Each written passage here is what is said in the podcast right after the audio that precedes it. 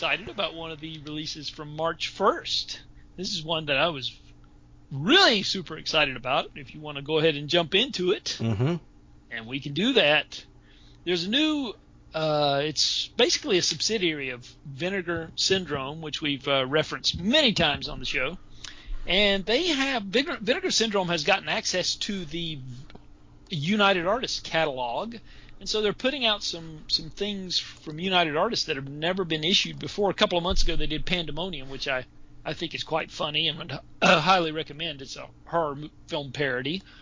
Uh, and this month, they have issued Jeremy from 1973, starring Robby Benson and Glynis O'Connor. I think this is a lovely, lovely film about uh, love at the adolescent stage of life. Um, they're both 12, 13 years old, and it's a simple story. It's, it was filmed on a micro budget. Uh, it won, um, I think it won the uh, grand prize at the Cannes Film Festival in 1973. I believe it, it did win a prize at Cannes. I'm not sure if it was the, uh, I don't have the information. It's the best first film. I'm sorry, I just found it. Best first film at Cannes for its writer director Arthur Barron.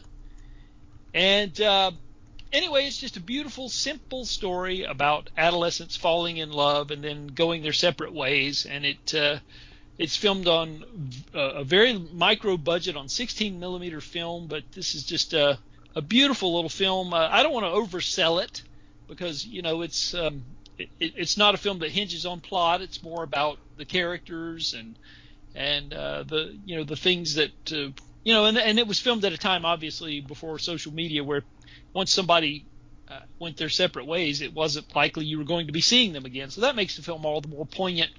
It's also worth noting that the film has uh, songs, original songs that were written by Mr. Joe Brooks, who only four years later would go on to fame as the writer and director and songwriter for "You Light Up My Life." He won the Oscar, and of course, in, uh, famously in 1977, and and infamously, uh, his life ended in a very negative way years later. But we'll not get into those sordid details at this moment. But nonetheless, it's it's uh, his songs for the film are very lovely and uh, sung by the leads of the film, Glynis O'Connor and uh, Robby Benson. But anyway, there's a new video introduction here by Glynis O'Connor.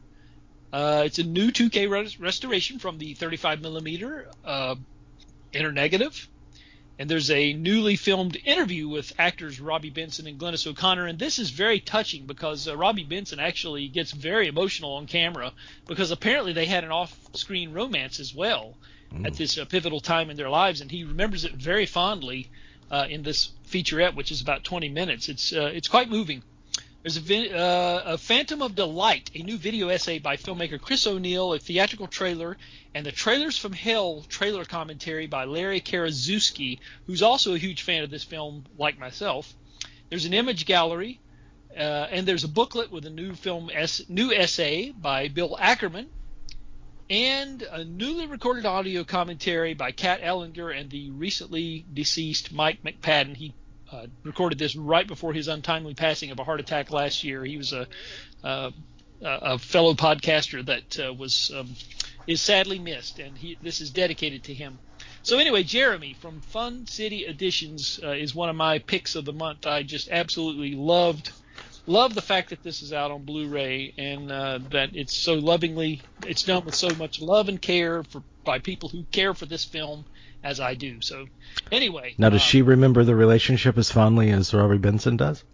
She seems to uh, in the film. She doesn't really get uh, emotional as as he does, but she does remember it very, and she does recount some of the dates that they had uh, off screen. And uh, she says he actually took her to some of the places that are in the film on dates when they were not filming, which is Mm. funny.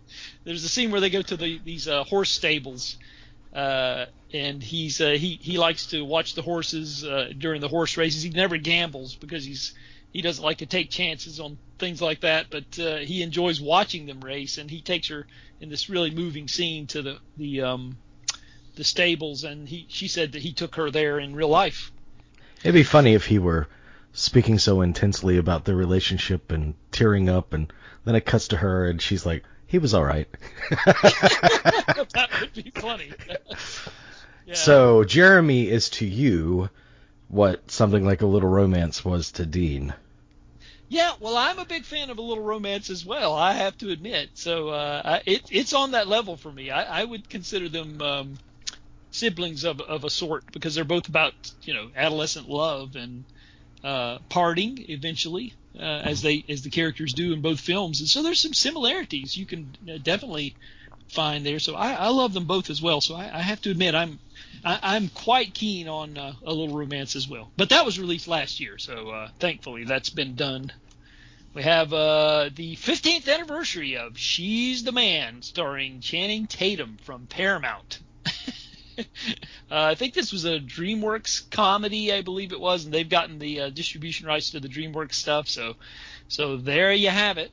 Uh, She's the Man, and we have a new 4K edition of uh, the War of the Worlds. It's been previously issued in 4K, but uh, they've repackaged it. I think this may be a steelbook. The uh, Steven Spielberg War of the Worlds, of course. We have Monster Hunter in 4K, which is a 2020 release. It's one of the newer ones. That's a uh, a 4K release too, um, as well as Blu-ray, and the new documentary about Frank Zappa that came out last year, directed by Alex Winter. Don't know if any hmm. of our listeners have seen it. I did see it. Uh, quite enjoyed it. Uh, it's pretty revelatory. There's a lot of uh, access that he has to previously unseen footage, and you know, I just always liked the um, the spirit of Frank Zappa. I wasn't a real big fan of his music; just didn't do a whole lot for me. But his uh, spirit of anarchy, I guess you would say, and his uh, rebel spirit, I guess, is his spirit of rebelliousness that he uh, had. I just, I don't know, it appealed to me, and um, so anyway, I, I, would recommend the uh, the Zappa documentary, which I think is out from Magnolia so a couple of Kino releases here. We have Bob Hope, uh, two two from Bob, three from Bob Hope actually. We have My Favorite Blonde from 1942, Nothing But the Truth from 1941, and Caught in the Draft from 1941. Hmm. So we have all three of those Bob Hope. They, they're getting around to putting out all these Bob Hopes. They they did quite a few last year, and um, and they have uh, continued with the Bob Hope catalog. I think uh, most of those were mm, released by Paramount originally, and they have access to the Paramount catalog. So I think that's what that is all about. March 9th, Mill Creek has the distribution rights for quite a few of the Universal titles from the 90s, and here are a sampling, and the late 80s, I should say, too. Uh, Gorillas in the Mist is one of the better ones in this batch, uh, directed by the recently deceased Michael Apted. And uh, then we get into the ones that are of more questionable quality. Gold Diggers, the secret of. uh, the, this is the one, uh, the secret of oh, what is it's Gold Diggers. The I can't. I remember I was a projectionist when they uh, we had this film, but I can't remember what the subtitle of. I can't uh, remember what the secret was. It was that secret. yeah, the secret of Bear Mountain. That's it. Oh, okay. Uh, from 1995. Yeah, I was a projectionist when this one was released. And so we have that, and we also have uh, "Stop or My Mom Will Shoot" from mm. 1992. Uh, don't know what to say about that one. Does it have any extras on it? I don't believe so. I don't think these. Is that is that a Spottiswoode? Uh, it is. Yes. Wow. Yeah, Estelle Getty and Stallone. Of course, when Stallone was in that period where he was trying to shake his his previous image and dipping his toes into comedy as he did with Oscar, which I think is a little bit better than this because you have John Landis directing, but uh, not necessarily Stop or My Mom Will Shoot. That doesn't quite work. Uh, yeah, and then we have The Babe from the same year, uh, starring John Goodman, and boy, I'm, I'm telling you, I saw that one once in a theater when it came out, and I have not returned to it. I remember it just oh, being really, really bad. And a lot of people say that the Babe, the Babe Ruth story from the, I think it was uh, William Bendix played him in the original 1940s version, and they always cite that as being one of the worst biopics. But boy, I think this one's right there with it. Uh, I remember the scene. Where Ron Shelton, ball- right? Uh, n- I don't think Didn't so. I think Shelton it's Rob. Co- I want to say Rob Cohen. Really? Uh, I believe, but I don't, I don't think it's Ron Shelton because he did Cobb. Cobb. That's what I'm thinking of. Yeah, the babe is Arthur Hiller. Arthur Hill. Oh God. Arthur yeah. Well, that Hiller. tells you right there. That's a Hiller. Yeah, that's uh.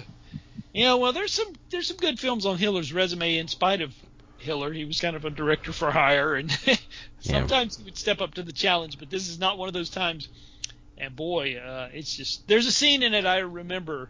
The one that made me groan so loudly was the I think he hits a ball into the air and it just miraculously hangs in the air while he runs around uh, through all the bases. or, so, and there's the uh, you know all the the stuff that tries to pull at your heartstrings, where they have the sick children, and that he's I, I don't know. I can't remember all the ins outs and what have yous, but I just remember it being pretty bad. Oh boy. So anyway, but if you are a fan of the Babe, uh, and I remember Leonard Maltin gave it three stars or something in his movie guide, and that was inexplicable. I couldn't quite uh, figure that one out. But uh, anyway, for whatever it's worth. Um, yeah, so there's a double feature of My Girl and My Girl 2 that uh, Mill Creek has also issued. Uh, so you get both for the price of one. And then we have a couple of Kino titles here. We have Bring Me the Head of Alfredo Garcia has been issued on Blu-ray for the third time by Kino. Uh, there were there it was initially released by Twilight Time, and then that went out of print, and then Twilight Time did an encore edition where they brought it out again. It sold out the second time, and now it has been reissued by Kino for a third time. And uh, I think there's a new commentary here, but all the other extras carry over. But um, you know, Peckinpah. What, what yeah. can you say? I mean, it definitely has its moments, and um, I'm a fan. I will admit. The Forest from 1982 is a. Uh, this is uh, distributed by Kino. Actually, it's one of their subsidiary labels.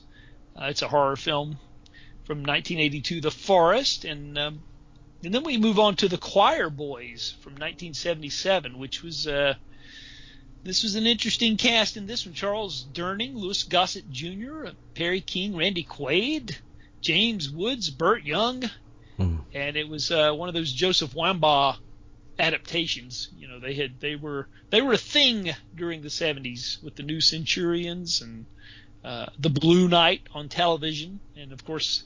Police Story. Those were all Joseph Wambaugh. He was a former cop who wrote about his experiences, and so they turned these into um, to films and TV shows. He was the hot property at the time, and this was uh, considered to be one of the uh, lesser efforts. I've never seen The Choir Boys. I requested a review title and did not get one, unfortunately, because I wanted to be able to talk about it. But um, it is directed by Robert Aldrich, who you know, pretty pretty well known filmmaker who gave us Whatever Happened to Baby Jane, Hush Hush Sweet Charlotte, and Kiss Me Deadly, and many many others.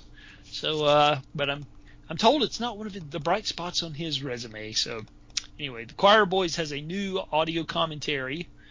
Uh, also have uh, from Kino The Don is Dead, starring Anthony Quinn from 1973. And that has a new audio commentary as well. And uh, we have The Dam Busters from 1955.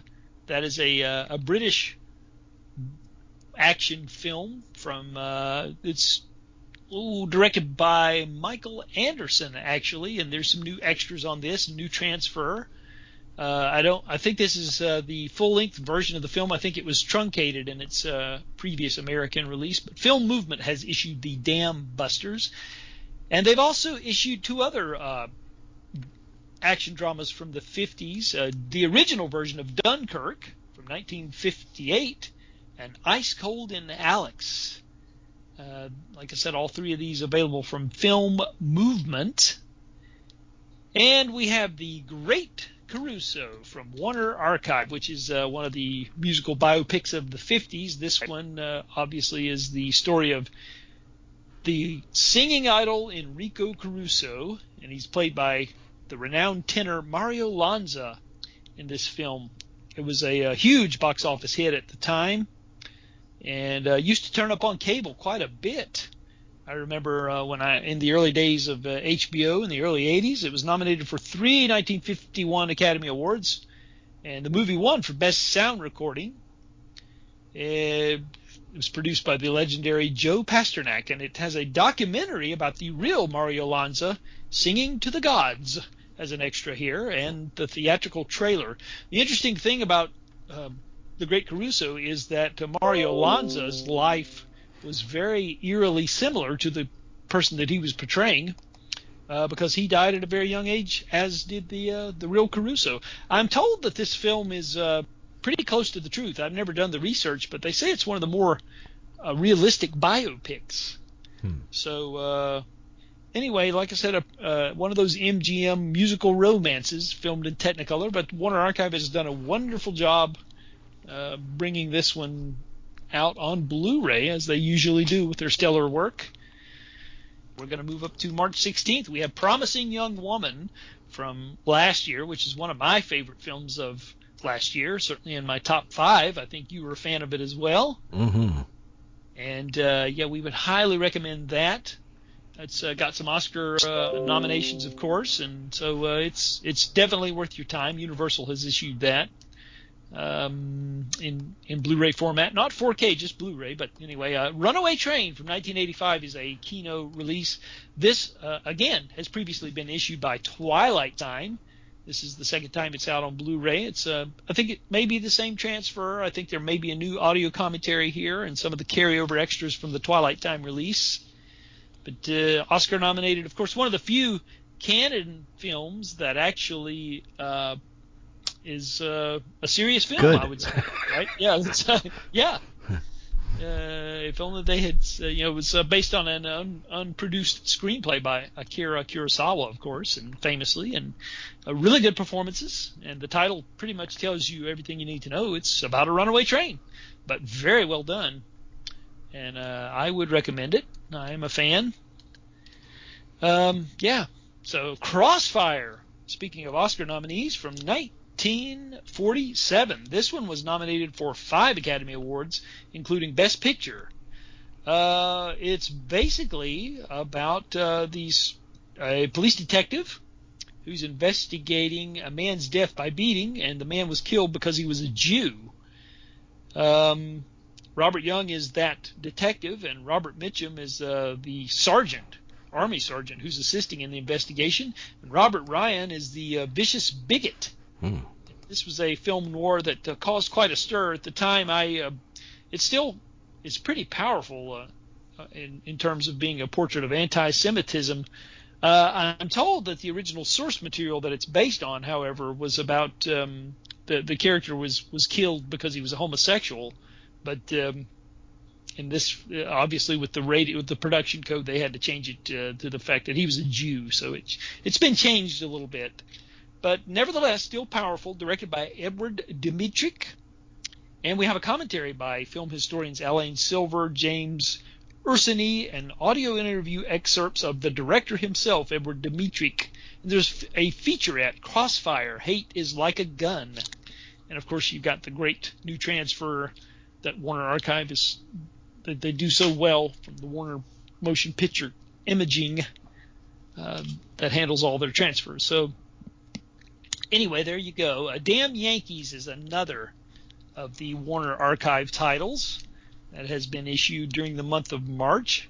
Uh, we also we have of course uh, choreography by Bob Fosse in this one, and he gets to dance with uh, Gwen Verdon, I think, in a scene in this one. Um, yeah, we have. It's uh, basically the movie adaptation of the uh, Broadway hit that played for 1,019 performances, and they were able to include most of the original New York lineup, including the Tony Award-winning, obviously uh, we just mentioned Gwen Verdon, and Lola and Ray Walston as well, and Tab Hunter, of course. Uh, the music and lyrics, of course, being by Richard Adler and Jerry Ross, and directed, co-directed by George Abbott and Stanley Donen. There are no extras on this, but it's a new transfer and it really looks good. So if you're a fan of Damn Yankees, uh, you know, there you have it. I wonder if there are any um, horror stories of from the cast when Jerry Lewis took over that part on Broadway towards the, the 90s or early 2000s. Yeah, I'd like to know. That would be uh, very curious to know about that. Yes, good. Uh, I'm sure you know. The good stories about Jerry Lewis are are um, pretty rare and the few that do have good stories are like uh, Gilbert Gottfried is famously says, "Well, he was always nice to me." oh boy. Anyway, Synapse Films has issued Running Time from 1997, starring Bruce Campbell. This is, uh, I think it's a revenge thriller. I never did see it, but I heard good things about it, uh, and it's filmed in real time. So we have, uh, we we have uh, it's a 70 minutes. I think it's very short, but it's a, a it's, it's a Bruce Campbell revenge thriller that, uh, like I said, filmed in real time. We have the Touki Bouki from 1973 has been issued by Criterion, and that is a um, I didn't get a review copy of this one, so I really can't vouch for it, but I know it uh, it has its its fans. Just wanted to mention that. Uh, Driving Miss Daisy has been out of print for a while, and it's been reissued by the Warner Archive, uh, so it's available now, and you don't have to pay exorbitant prices to get it. Uh, and they've also reissued Peter Bogdanovich's What's Up Doc, which is one of my favorite comedies of all time. Hmm. And I often say that uh, if you don't think that film's funny, you're probably somebody I don't want to know. So that's how strongly I feel about it. Damn. I'm pretty pretty uh, much a defender of What's Up Doc, but um, that's another story. Yeah, it's a, it's a good litmus test uh, when you're uh, you know, getting serious in a relationship. When you show that to your partner, and if they sit there stone faced, you probably, for me, it would be a good uh, way to measure and see if it was going to last. That would tell me pretty much what I need to know. So, well, what if what if your date thinks you're talking about Bugs Bunny? well, if they think Bugs Bunny cartoons are funny, that's a good sign. Uh, I'll go for that. I have I've never seen What's Up, Dog. Oh my goodness, you got it, man. It is great. Hysterically funny. Oh my gosh. Yeah, so so good, so so good. I could not recommend it more. I must have seen it a dozen times at the least, and uh, probably a lot more than that. I I uh, I finally remember a good friend of mine that I went to high school with, and he he's the one who first turned me on to it. Uh, I guess I was about 15 at the time, and he told me that the What's Up Doc was his favorite comedy, and he it was one of the funniest movies he had ever seen. And have you seen it? And I was uh, obviously getting my cinematic education as I could, going to the video stores, and he said, I, am not telling you that it's going to resonate with you, but uh, you know, I, I think it's hysterically funny. And so I went and I rented it, and I laughed and I laughed and I laughed, and it's one of those movies that just repeats with, it just gets better with repeat viewings, hmm. and it gets better every time you see it. It gets funnier and funnier and funnier. So it's just a a uh, and you know Bogdanovich has always said it was an ode to uh, the slapstick comedies of the 30s, and frankly, it's much better than most of the films that he's paying homage to. So, in my opinion, so anyway. Celine and Julie Go Boating has been issued by Criterion. Uh, I know there were a lot of people who were uh, looking forward to this one, uh, this three hour and 13 minute film uh, directed by Jacques Rivette about a pair of young women who find their lives preempted by a strange melodrama that plays itself out in a hallucinatory, hallucinatory parallel parallel reality. Boy, it's tongue twister. Uh, anyway, new extras here, uh, new commentaries, and uh, new transfer for Celine and Julie go boating. This has been uh, it's been kind of hard to find, I think. Hmm. But uh, I know there are people who really, really like this film. I, I have to admit, I have not seen it. Uh, it's one that I've always wanted to see, but just never, never happened. Uh, a pair of uh, Marty Feldman films have been issued by Kino in God We Trust from 1980 and the last remake of Beau Geste from 1977.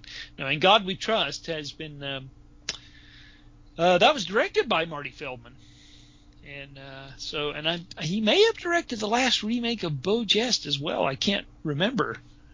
Uh, I'm trying to check just to make sure I have my facts right, but uh, I cannot say for sure. Yeah, he he did. He did actually. Yes. Uh, nice cast in the last remake of Beau Geste. Uh, Ann-Margret, Marty Feldman, of course, Michael York, Peter Ustinov, James Earl Jones, and Trevor Howard.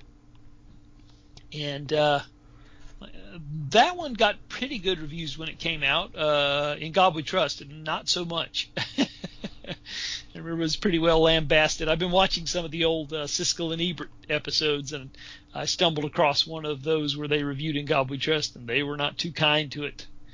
But Mm. um, anyway, so those are both from Kino. Did his Like- wife die with him?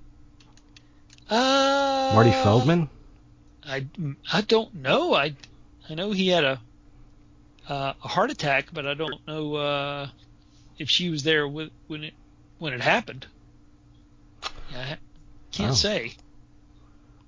All right. Yeah, there's there's a story about something that uh, I forget who it was. There was a podcast I was listening to. There was somebody who was on the who was in the film Yellowbeard, which he was filming at the time, and they they startled him, and uh, they they they said that he. Uh, that night he died, and they've always joked about the fact that they may have inadvertently caused his heart attack. I can't remember who told that story, but Yeah, Uh, okay, I got it now. Because I looked him up and it said that uh, Loretta was his spouse until 1982, and I thought it meant that she died in 1982, the same year he did. But when he died, they were no longer husband and wife. That's what it was trying to say. oh, okay. But she actually, they have a website for her. Uh, the official, the official MartyFeldman.com, and a, a lot of stuff is about her and her relationship with him. And I, I read that website just the other week, so that's what brought that to mind. Yeah, interesting. yeah, he was uh he was quite the talent. Uh, it's hard to believe he was he accomplished so much, you know, and he was only 49 when he passed. And so many films that keep that people remember him fondly for. So, yeah. Uh the director Andy Anderson's 1987 thriller Positive ID has been issued. I'm not really familiar with this one, but uh, nevertheless, it's been issued by Kino. So uh, it's another one of their releases for the month. And let's see here. Seem to have lost my place. Uh, the Invisible Man appears, and the Invisible Man versus the uh, versus the Human Fly. These are two Japanese Invisible Man, uh, made in Japan, uh, takes on the Invisible Man uh, series. One of them, The Invisible Man Appears, made in 1949, and The Invisible Man versus the Human Fly.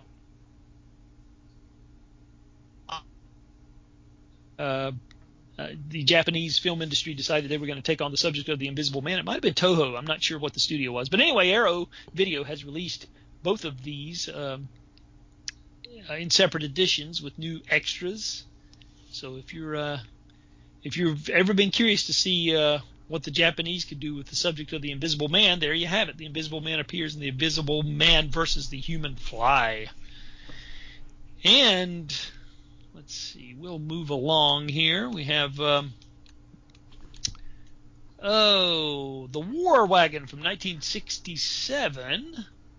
It stars Kirk Douglas and uh, ooh, that's John Wayne, yes, uh, from 1967. Now, that's a Kino release as well.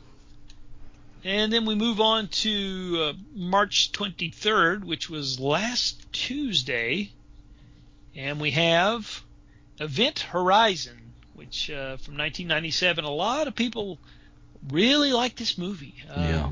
I always thought it was just kind of pedestrian, but a lot of people seem to be huge fans of this. It's one of those films that has a huge cult following. I, uh, you know, what what can you say? But uh, nevertheless, uh, Scream and Shout Factory have issued it uh, in a deluxe new edition with lots of extras, lots of new extras. Um, Scream and Shout, they haven't put out anything new for the last couple of weeks, but or last couple of months rather, but uh, they've got some new titles that are on the way, and this is kind of uh one of their the first of the new batch they're doing. I guess uh, you may have seen last week that uh, Oliver Stone's The Hand is going to be issued by them, and they're they actually got Oliver Stone to do a commentary and an on-camera interview about it. So Yeah. that should be. Uh, I would like to hear his commentary about the The Hand because he seems to be fond of that film. Now Yeah, Wow. now. he wasn't years ago. No, he was not. But yeah, he has definitely come around. That's uh, pretty pretty interesting how that works. Well, uh, uh, yeah. I guess so when you're out of fashion, it brings out a certain humility. he still staunchly defends uh, Alexander, also, by the way. But Yeah.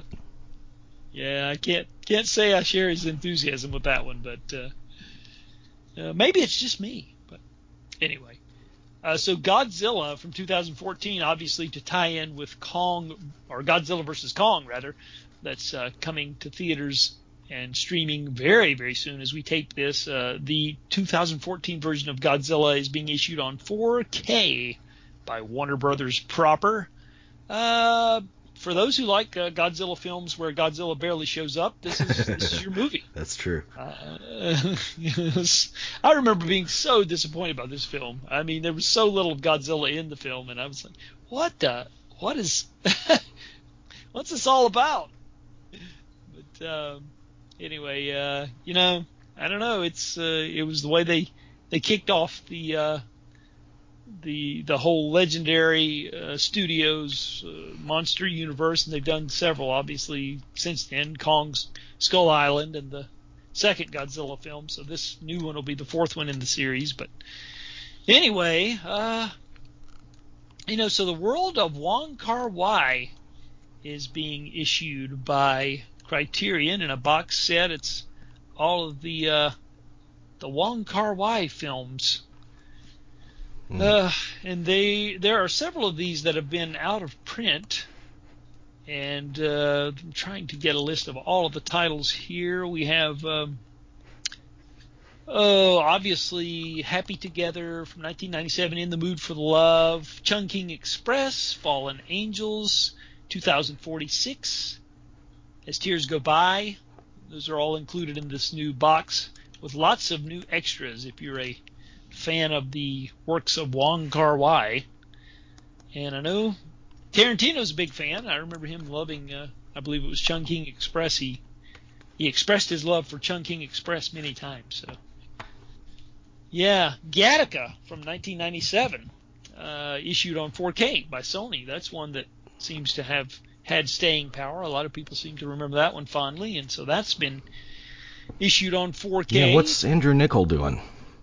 That's a good question. I haven't heard of him really in, in, since uh, In Time, whatever that Justin Timberlake thing was. Yeah, that was a quite kind of quite a come down from Gattaca, in my opinion. But uh, yeah, true, very true.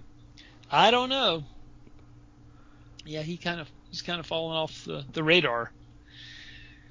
Yeah, and then we have a new 4K issue of Batman vs Superman: The Dawn of Justice. I guess this is timed for the new Justice League four-hour cut that uh, has just hit streaming on HBO Max. But uh, yeah, that's been reissued in 4K. And then we have uh, News of the World, the Tom Hanks film that was released around the holidays last year, and has gotten some uh, critical love. I thought it was. Go ahead. What's I was just going to say I thought it was okay. I can't say that I d- didn't love it, didn't hate it, but um, you know, I, I know a lot of people did. So, what were you going to say? I was just going to ask you what you thought of it. Yeah, well, how about you? What was your take on it? I loved it. I didn't see it. Okay, well, we'll just say that you loved it. There you go. Uh, yeah, it could be the best movie from last year that I haven't seen. There's a possibility. there is that possibility. Well, we'll we'll wait with uh, bated breath to find out what you think about it. But uh, the Bloodhound from 19 uh, actually this is a 2020 film from uh, being issued by Arrow. A visit to a wealthy and reclusive friend lands a young man in a world of fear and despair. Uh, this is a pretty well reviewed horror film from last year, and like I said, Arrow uh, has has issued this one with some uh, extras, and I think it's the only time it's been released on Blu-ray, as far as I know. Uh, Kino has issued a couple of things that are interesting here. Cross Swords from 1977. This was, uh, I think, directed by Richard Fleischer. I want to say. Um, I believe he was the director behind this. Yes, it's uh, you know, it was around this. It was in between. Um, well, it was around the time they did the Three Musketeers and the Four Musketeers, and this one's uh, uh, based on a uh, Mark Twain social satire, of course. And it stars Oliver Reed, Raquel Welch, Mark Lester, Ernest Borgnine, George C. Scott, Rex Harrison. and it's the same producers as the the the uh, the and the Pierre Spengler who did uh, three and four Musketeers and also did uh, Superman the movie and Superman two and Superman three. So, so yeah, so we have that. We have Doc from 1971, and that's uh, another version of the story of Doc Holliday that stars Stacy Keach. Is directed by um, Frank Perry. hmm That's a Kino release. Uh, so we have that one. We have Shootout from 1971, starring Gregory Peck. And we also have Rock Hudson and Dean Martin in the Western Showdown from 1973.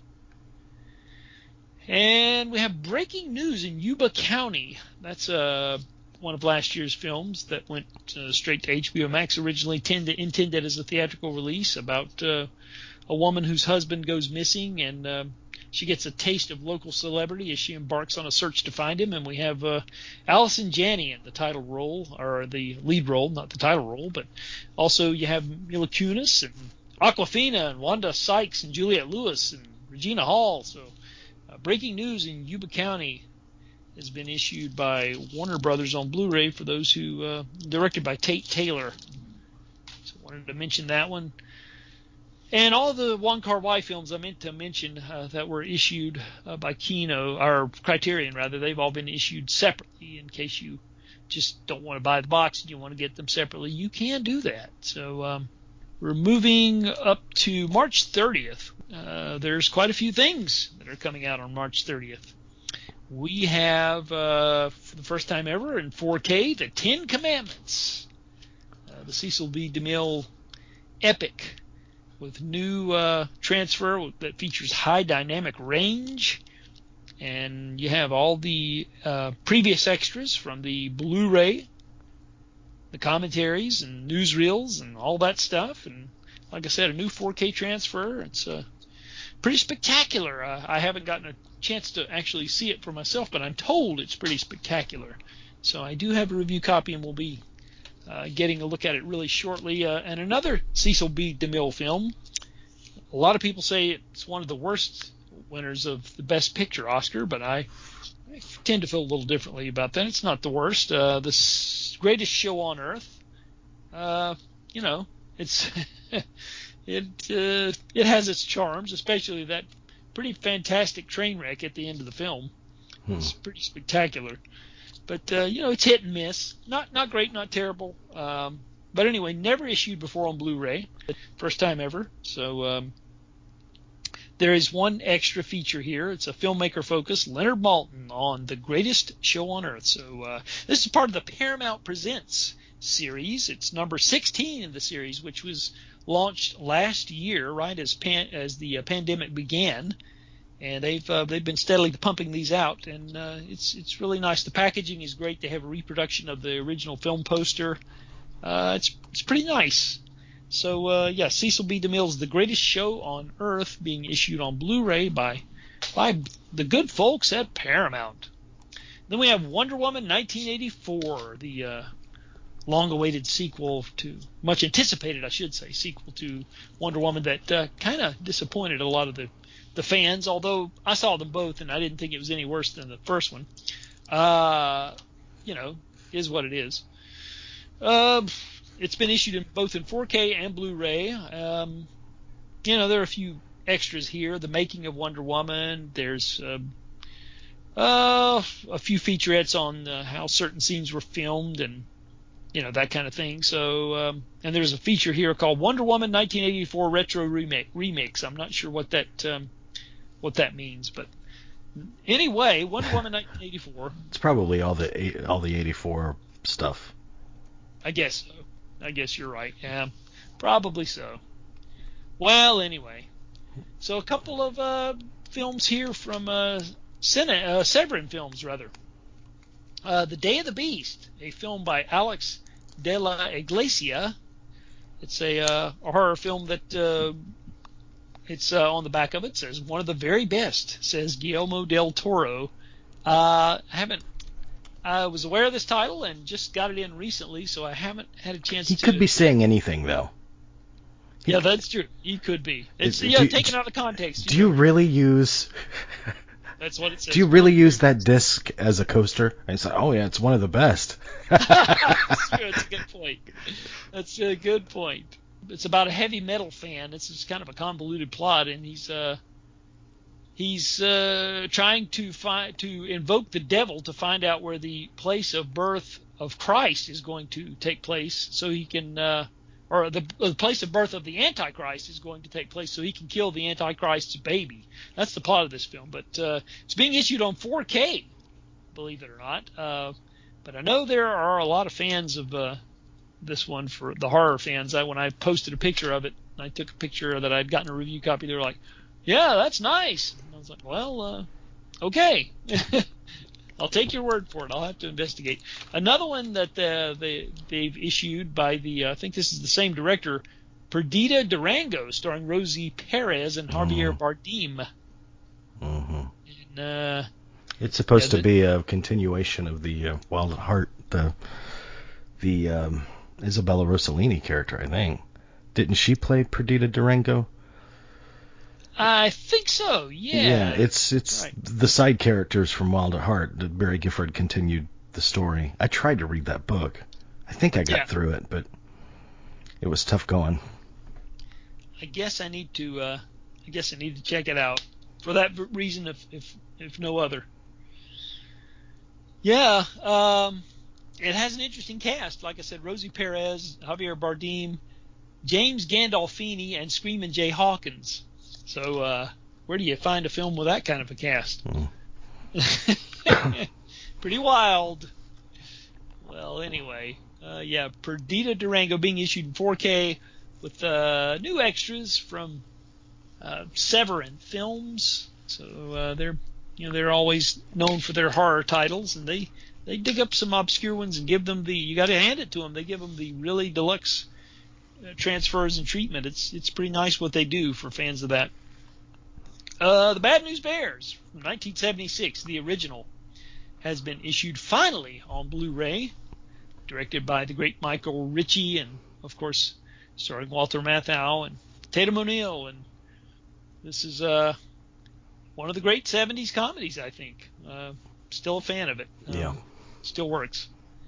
It uh, you know it's was issued on DVD years and years ago, but never made its way to Blu-ray until now.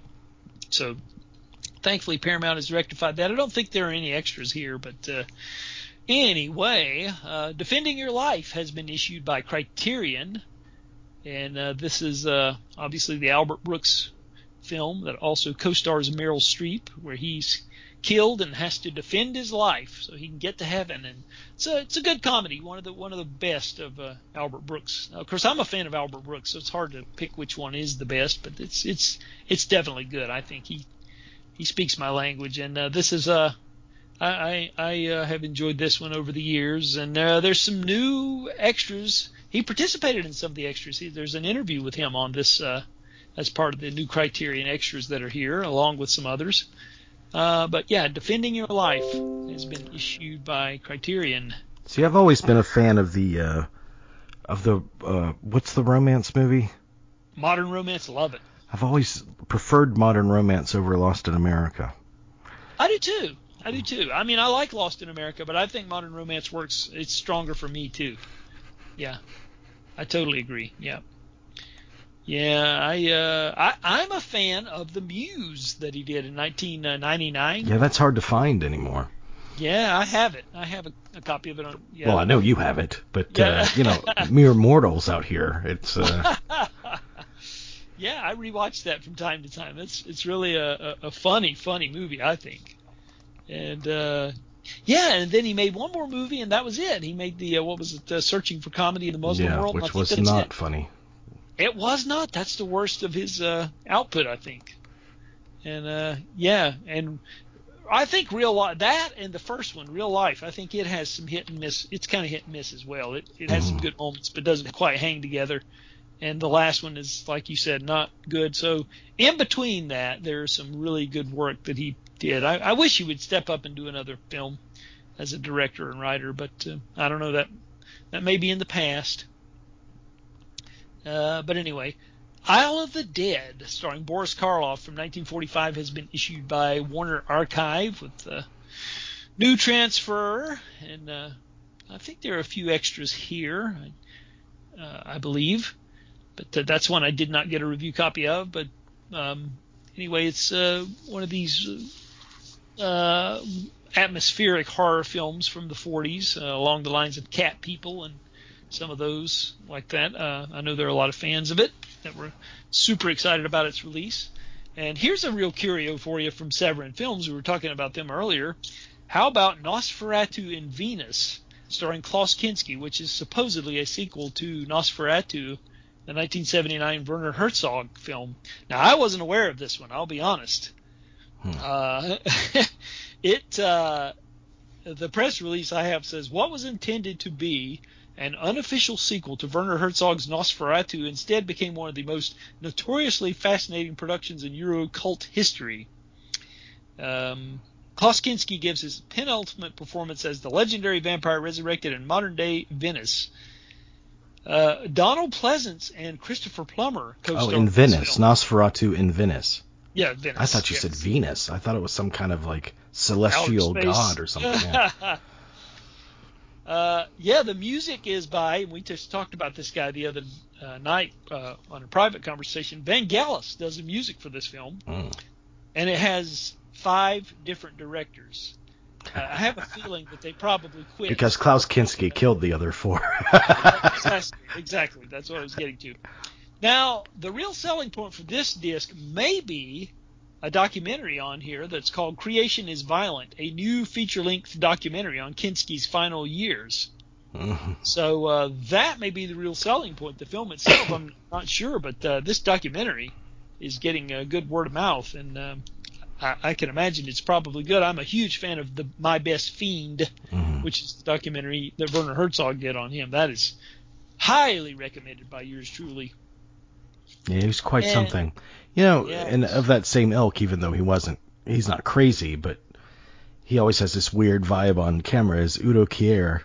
Oh yeah. I was watching some documentary on Andy Warhol's factory, and Udo Kier was friends with Warhol, and he's one of the interview subjects, and he he comes across as relative for him relatively normal. It was the it was almost the most unsettling I've ever seen him. Ah. yeah, let's see what else we have here. We've got just a few more. We're we're uh, we're closing out on the, as I said, the final day of the month, the final release day of the month, rather. Uh, we have Girl Interrupted from 1999, I, obviously an Oscar winner. Uh, Angelina Jolie picking up the prize there uh, for supporting actress, and this has been issued by Sony, I think, is uh, one of their uh, on-demand discs. When you order it and they press it when they, you know, so anyway, uh, we have Amazons and Barbarian Queen, which are two films. Uh, uh, I'm not sure. I think Amazons might be a TV film, and Barbarian Queen, not sure about that. 1985 and 86, these films were made. These are uh, from Shout Factory. Uh, I think maybe Roger Corman's company had something to do with these. It might be an offshoot of this. But anyway, uh, Lust Caution the Ang Lee film from 2007 has been reissued by Kino in its complete unedited version. And then we have uh, the 1996 film Secrets and Lies. Uh, Mike Leigh's uh, very well reviewed film and still very potent film about a woman who's seeking out her biological mother. I think this is one of Mike Leigh's strongest films, and I rewatched it, and it really, really holds up. Mm. This new uh, Criterion edition, it has a new conversation between Mike Leigh and composer Gary Yershon, a new conversation between actor Marianne Jean Baptiste with film critic Karina Antrobus, audio interview with Leigh conducted by film critic uh, Michel Ciment in 1996, trailer. So, uh, and um, uh, you know, so there's some some new extras and a new transfer here approved by Mike Leigh. It's uh, one of his strongest works. Uh, highly rec- recommend Secrets and Lies. Uh, it is it is very good indeed. And then we have another Severin Films release from 1973, Scream in the Streets. This is uh, Anyway, it's uh, a, a billed as a still startling sickie about a pair of LAPD detectives hunting a transvestite psychopath through a polyester jungle of massage parlor perverts, suburban sex fiends, violence crazed cops, and one of the worst examples of cross dressing ever filmed, says Digitally Obsessed. Uh, we have Joshua Bryant, Sandy Carey, Linda York, and Sharon Kelly. Uh, in this film from uh, Carl director Carl Monson, who also directed uh, "Please Don't Eat My Mother" from 1972. Uh, I don't think there any. Yeah, there is one extra here. The Peeper, two sexy shorts produced from a Scream in the Street outtakes, and then trailers. So a Scream in the Streets from Severin Films. Uh, that should be a curio. Can't wait to get to that one. So, The Bermuda Depths from 1978 is an interesting uh, television film. One of the few that there were three, I think, television films that were produced by Rankin and Bass. Now, we remember Rankin and Bass obviously from their uh, animated uh, Rudolph the Red-Nosed Reindeer and all those Christmas specials, the Frosty the Snowman. But they did a few live-action television films. I think three of them. One of them is The Last Dinosaur, and a lot of people want that one out on Blu-ray, but they can't seem to find the masters for that. So they've had trouble. But uh, they did another one the following year in '78, The Bermuda Depths, and this is a very strange film. Uh, I had heard about it, but had never seen it. But uh, it aired in January 1978 on ABC, and it has this huge cult following. When you go online, it's just amazing the people on IMDb that fondly remember this film, and they have all these wonderful memories of the film. And so I went in to watch it, and uh, I, I guess I would have loved it a lot more if I'd seen it when it originally aired, but I did not, and it just was a little uh, hokey for me. But for people who love this film, and I know there are many out there, I wanted to mention it's uh, basically about this um, gigantic sea turtle that's actually a woman, and she's it's kind of like uh, you know these mermaid films. Instead of being a mermaid, she's a gigantic sea turtle, and uh, this man falls in love with her, not realizing who she really is, and and you have Burl Ives as this uh, fisherman who's out there to, to kill the giant sea turtle, not not realizing it's it's really a a woman as well, and you have Carl Weathers in this film too, believe it or not, and Connie Sellecca is the uh, is the sea turtle. Uh, well, when she's a female, anyway. So anyway, this includes both the uh, the 1.33 to one U.S. broadcast version, and it also includes the widescreen international theatrical version, which is uh, actually pretty, pretty looks pretty good. The transfer on this is amazing. Uh, the critical merits notwithstanding, this is an amazing for a television film.